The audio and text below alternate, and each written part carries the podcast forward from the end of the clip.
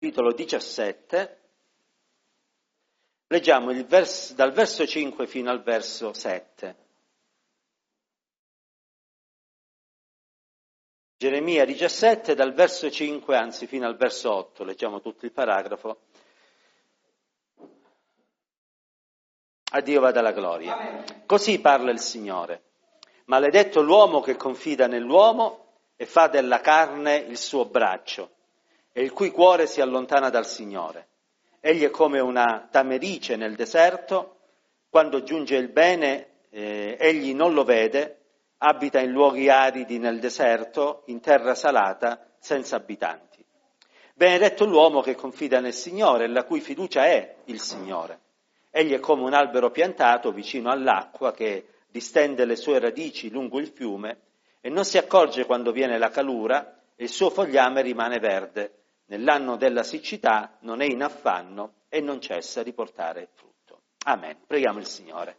Oh grazie, perché è veramente grande è la grazia che tu hai riversato su ciascuno di noi, perché L'opera di Cristo è un'opera gloriosa e noi ti ringraziamo perché non eravamo degni, come non saremmo degni neanche di leggere e meditare la tua parola perché essa è santa come tu sei santo. Ma ti preghiamo stasera che per amore di Cristo ci dai un cuore aperto, una mente aperta e possiamo riflettere e considerare quello che la tua parola ci insegna per il nostro bene, o oh Signore. Ti preghiamo, Dio, guida ogni cosa dall'alto nel nome di Gesù che è benedetto in eterno. Amen. Amen. Gloria al Signore. State comodi. Gloria a Dio. Questo passo si potrebbe dividere in due macro sezioni. L'uomo che confida nell'uomo e l'uomo che confida in Dio.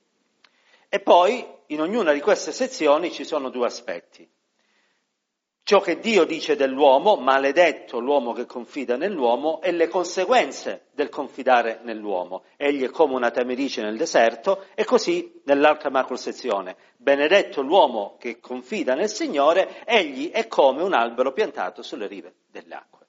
Quindi gli aspetti sotto i quali può essere analizzato questo passo sono diversi.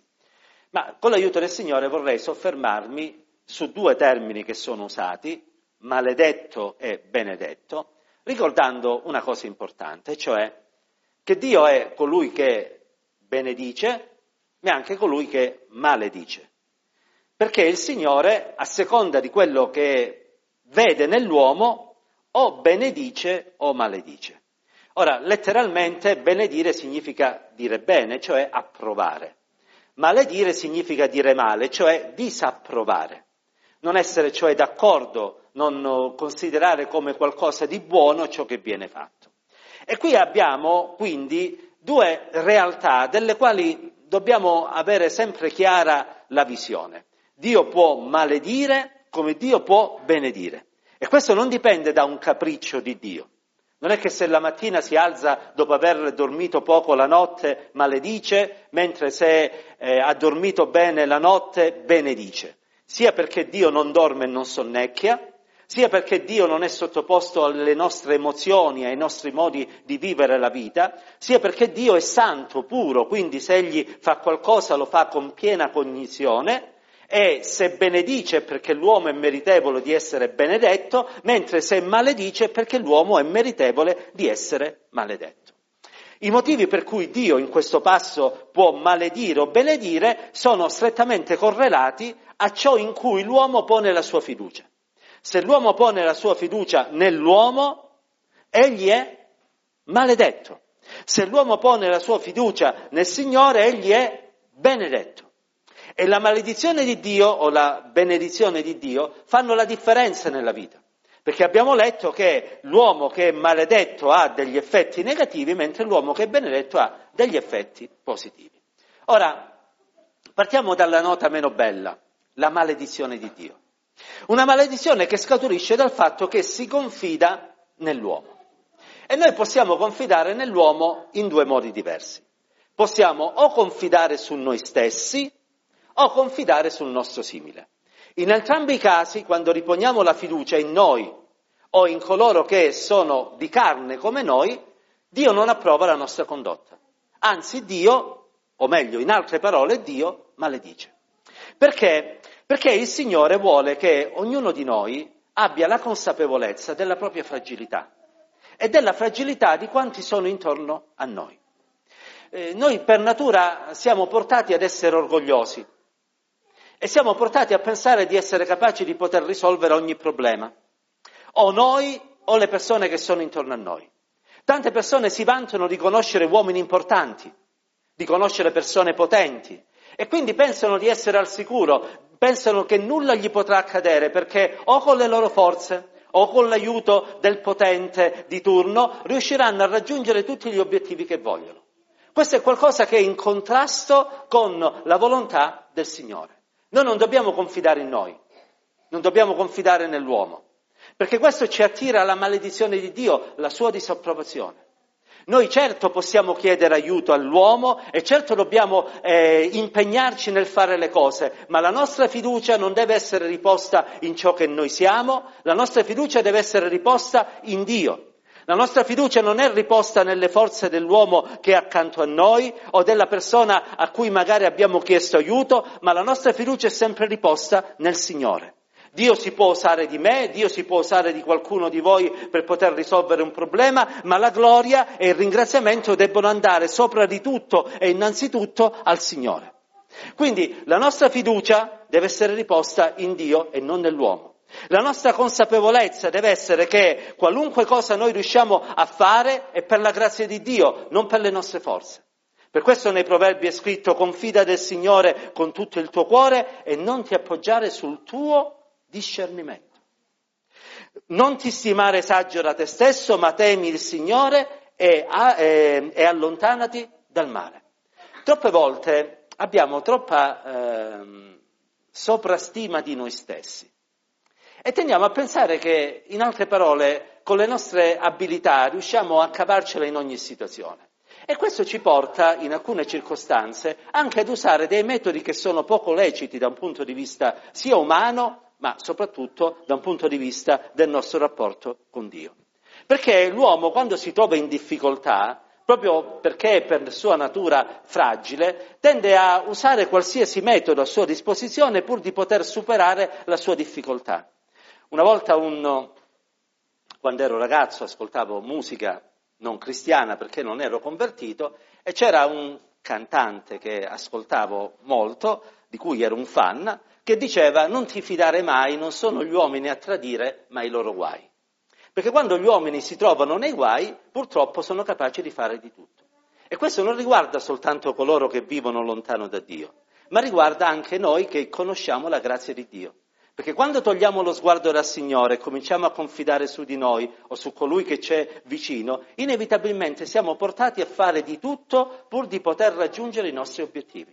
Perciò non confidare su di te, non ti stimare saggio da te stesso, non pensare come Sansone, come me la sono cavata l'altra volta, me la caverò anche questa volta, perché prima o poi ci troveremo a dover ad avere a che fare con qualche Dalila. E prima o poi ci addormenteremo sulle ginocchia di Dalila. E prima o poi ci troveremo anche noi ad alzarci come Sansone con l'idea di continuare ad essere forti mentre nella realtà ogni forza è venuta meno.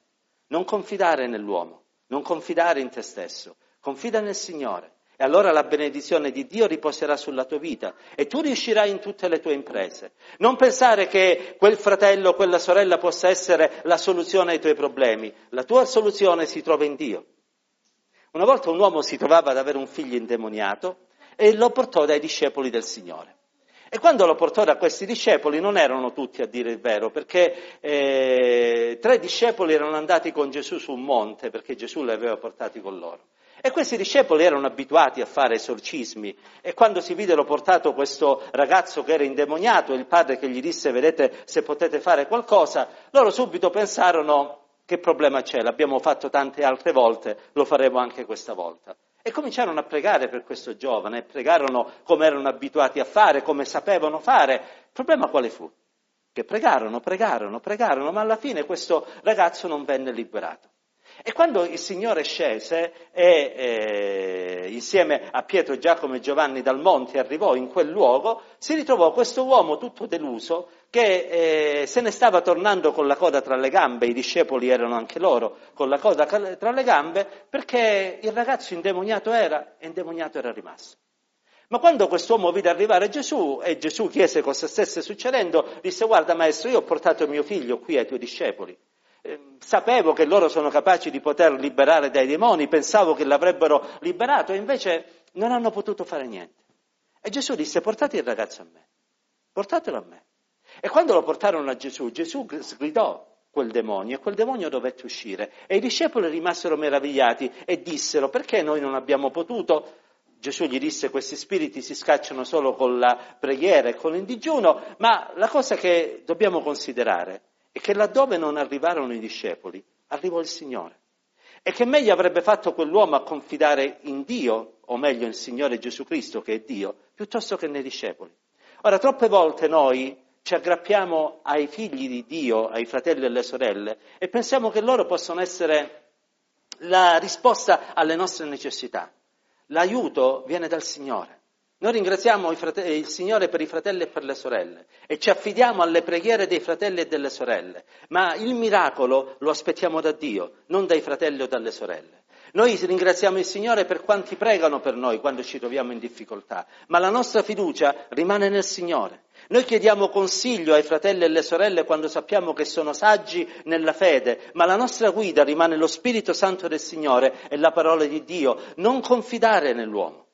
Maledetto colui che confida nell'uomo, maledetto colui che ripone la sua fiducia nella forza dell'uomo, perché è meglio rifugiarsi nel Signore, dice la parola di Dio, Salmo 18, verso 8, piuttosto che confidare nell'uomo. E anzi, Isaia dice, smettete di confidarvi nell'uomo, nelle cui narici non c'è che un soffio. In quale, infatti, quale importanza si potrebbe attribuire all'uomo? Noi diamo troppa importanza.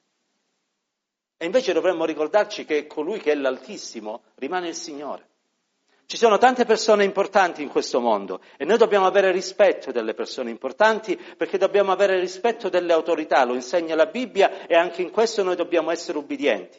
Ma ricordiamoci sempre che sopra la persona più importante di questo mondo c'è il Signore. E noi abbiamo fiducia in Lui, non nell'uomo. Dio si può servire di chiunque, anche della persona più semplice, ma la gloria deve andare sempre, scusate se sono ripetitivo, al Signore. Riporre la nostra fiducia nell'uomo, infatti, è come voler sottovalutare il Signore. O, mh, altro rovescio della medaglia, come voler dare la potenza che a Dio appartiene all'uomo. Ma noi non vogliamo sottovalutare il Signore, perché noi crediamo che il Signore può fare ogni cosa. E noi vogliamo con tutto il cuore dire, Signore, io voglio confidare in te. Sia perché so che tu puoi fare ogni cosa, sia perché voglio che la tua benedizione sia sulla mia vita. Voi ricorderete che Caino a un certo punto commise il peccato triste dell'omicidio, uccise suo fratello eh, Abele ed egli fu sotto la maledizione di Dio, ramingo su questa terra, errante in altre parole. E quanti eh, uomini e donne che confidano nell'uomo si trovano ad errare, a rivolgersi ora a destra, ora a sinistra, ora all'uno, ora all'altro, nella speranza di poter trovare una soluzione e una risposta. E anziché piegare le proprie ginocchia, continuano a piegarle davanti agli uomini. Vanno da uno a dire aiutami, ti prego, e dando e promettendo, vanno all'altro dicendo oh, eh, ti prego, sì, il mio soccorso, e non riescono a trovare nessun aiuto. Sono come quella donna dal flusso di sangue che aveva speso in 12 anni tutti i suoi beni andando a destra e a sinistra da quello specialista o da quell'altro senza aver nessuno vantaggio, anzi vedendo che la sua condizione era peggiorata. Ma quando toccò il lembo della veste del Signore, quando anziché riporre la sua fiducia nell'uomo la ripose nel Signore, il suo flusso di sangue ristagnò. Cosa significa questo? Che non dobbiamo andare dai medici? No. Dio si è lodato per l'intelligenza che ha dato ai medici. E Dio sia lodato per le capacità che ha dato a quanti sono in grado di poter risolvere i problemi con farmaci, con interventi chirurgici. Ma come è vero che andiamo dal medico, è altrettanto vero che nell'andare dal medico noi preghiamo il Signore e diciamo Signore la mia fiducia è in te, guida tu ogni cosa, perché so che se tu guiderai le cose tutto andrà per il bene, secondo la tua volontà, ma se tu non guidi le cose ci può essere la persona più brava, più capace, più esperta di questa terra, non riuscirà ad ottenere nessun aiuto. Maledetto l'uomo che confida nell'uomo. Guai a quelli che scendono in Egitto a cercare soccorsa, che hanno fiducia nei cavalli, che confidano nei carri perché sono numerosi e nei cavalieri perché sono potenti, ma non guardano al santo di Israele e non cercano il Signore. Guai maledetti, in altre parole. Perché dobbiamo ricordarci che colui che è al di sopra di tutto rimane l'Eterno. Ed ecco perché quando noi ci rivolgiamo al Signore e confidiamo in Lui e riponiamo la nostra fiducia in Lui, allora siamo delle persone benedette, cioè approvate da parte di Dio. E il Signore poi lì interviene e fa le cose secondo il suo piano glorioso e straordinario. Quante battaglie ha dovuto combattere Israele? Delle volte si rivolgeva agli egiziani, delle volte ai siri, tante sconfitte. Ma quando poi cercava il Signore, perché c'era qualche eh, re ispirato come Asa, di cui è stato letto prima, come Giosia, come Ezechia, eh, come Davide, eccetera, quando si rivolgeva al Signore e lo cercava con tutto il cuore, il Signore presentava i suoi piani di battaglia. Piani di battaglia sciocchi da un punto di vista umano. Provate a pensare alla conquista di Gerico. Che de- dovettero fare per conquistare quella città? Io e voi avremmo cercato un militare capace, avremmo organizzato un attacco oh, concentrico, avremmo cercato magari di far cadere le mura con qualche eh, dinamite o via dicendo. Il Signore dice dovete fare una cosa semplice. Dovete girare intorno alla città di Gerico. Per sette giorni, sei giorni lo farete una volta soltanto, il settimo giorno lo farete per sette volte. La settima volta griderete, le mura cadranno. E che noi non abbiamo voglia di rimanere di rimanere in silenzio nel girare le mura di Gerico. Noi vorremmo gridare, andare ed abbattere subito le mura. Non ci piace rimanere pre- nella presenza di Dio ed aspettare la sua risposta. Noi verremmo, come siamo abituati, andare lì, dire una breve preghierina, mettere la monetina nella macchinetta dei miracoli e sperare che una volta che abbiamo premuto il pulsante con il nostro nel nome di Gesù, pap, il miracolo arriva. E invece no, bisogna saper aspettare il tempo della risposta di Dio. E questo è confidare nel Signore. Perché quando la risposta non arriva subito, lì dobbiamo confidare nel Signore. Quando Dio non dice l'amen dopo i 30 secondi della nostra preghiera, lì dobbiamo continuare ad aspettare il Signore. E quello è confidare nel Signore, quello è sperare nel Signore, quello è avere fiducia nel Signore. Quando cioè tu hai pregato e dici Signore io attendo che tu mi rispondi e non me ne vado, come disse Giacobbe, fino a quando tu non mi avrai dato la risposta, quello è veramente confidare in Dio. Anche quando tu vedi che tutto continua ad andare contro quello che tu ti aspettavi, ma sai di aver riposto la tua fiducia nel Signore, se veramente speri in Lui, non comincerai a guardarti a destra e a sinistra per cercare l'aiuto di qualcun altro, ma continuerai ad attendere che il Signore intervenga e risponda. Benedetto l'uomo che confida nel Signore, perché il Signore è sole, scudo, ed Egli concederà grazia e gloria e non rifiuterà di fare del bene a quelli che camminano rettamente. Dice il Salmo 125, quelli che confidano nel Signore sono come il monte Sion che non può vacillare, ma resta saldo in eterno. Dice il Salmo 146, beato colui che ha per aiuto il Dio di Giacobbe, la cui speranza è nel Signore, il suo Dio Dice il libro dei Proverbi, pre- beato colui che confida nel Signore. Benedetto, benedetto chi confida nel Signore. Allora voglio dirvi con tutto il cuore, a me innanzitutto e anche a voi, fratelli e sorelle, confidiamo nel Signore. Abbiamo fiducia nel Signore. Non cerchiamo l'aiuto nell'uomo, cerchiamo l'aiuto in Dio. Non pensiamo di risolvere le cose con i mezzi umani di questo mondo, ma aspettiamo che sia il Signore a fare le cose che Lui ha stabilito. Perché quando fa le cose il Signore, le cose vanno bene e soprattutto noi siamo nella condizione di realizzare ancora una volta la fedeltà di Dio nella nostra vita. Perché le risposte di Dio, che sono frutto del nostro confidare in Lui, fortificano la nostra fede. Molti cristiani si raffreddano proprio perché, non confidando nel Signore ma confidando nell'uomo, e ricevendo l'aiuto dell'uomo si allontanano piano piano da Dio e, continu- e si avvicinano sempre di più all'uomo stesso. Ora, che succede? Succede che se io ho un problema e grazie all'aiuto del fratello Vito riesco a risolverlo, oh, la prossima volta anziché pregare il Signore mi rivolgerò di nuovo al fratello Vito che magari mi indirizzerà al fratello Daniele, poi al fratello Pino eccetera. E io sarò una persona che continuerà cioè, sempre a cercare aiuto a destra e a sinistra e il Signore neanche lo pregherò. Tanto c'è lui che mi aiuta, o c'è lui, o c'è lui, o c'è lui, che bisogno ho del Signore. Ma quando invece continu- cominciamo a confidare in Dio, allora veramente ogni cosa che noi faremo cercheremo l'aiuto di Dio. E poi magari il Signore ci illuminerà, vai dal fratello Vito, è lui la mia risposta, io ci andrò. ma avrò confidato nel Signore, non nel fratello Vito. E la prossima volta, anziché andare dal fratello Vito, andrò di nuovo al Signore. E il Signore magari mi indicherà qualche altra strada o lui stesso interverrà in modo miracoloso. Ma noi dobbiamo confidare nel Signore. Quando abbiamo bisogno di una risposta di Dio, praticamente, quando abbiamo bisogno di un risveglio nella nostra vita. Sapete, oggi c'è una tendenza ad avere dei ministeri specialistici per cui le persone sono convinte che eh, il risveglio, la guarigione, la liberazione la possa portare l'evangelista, l'apostolo, eh, il pastore, eh, quel tal fratello, oh, quel tale ministro dell'Evangelo. Noi ringraziamo Dio per tutti i ministri del Vangelo, o no? È Dio che li ha stabiliti. Ma ricordiamoci che il risveglio non lo porta nessun uomo. Nessun uomo può portare il risveglio. Il risveglio è una conseguenza dell'opera di Dio.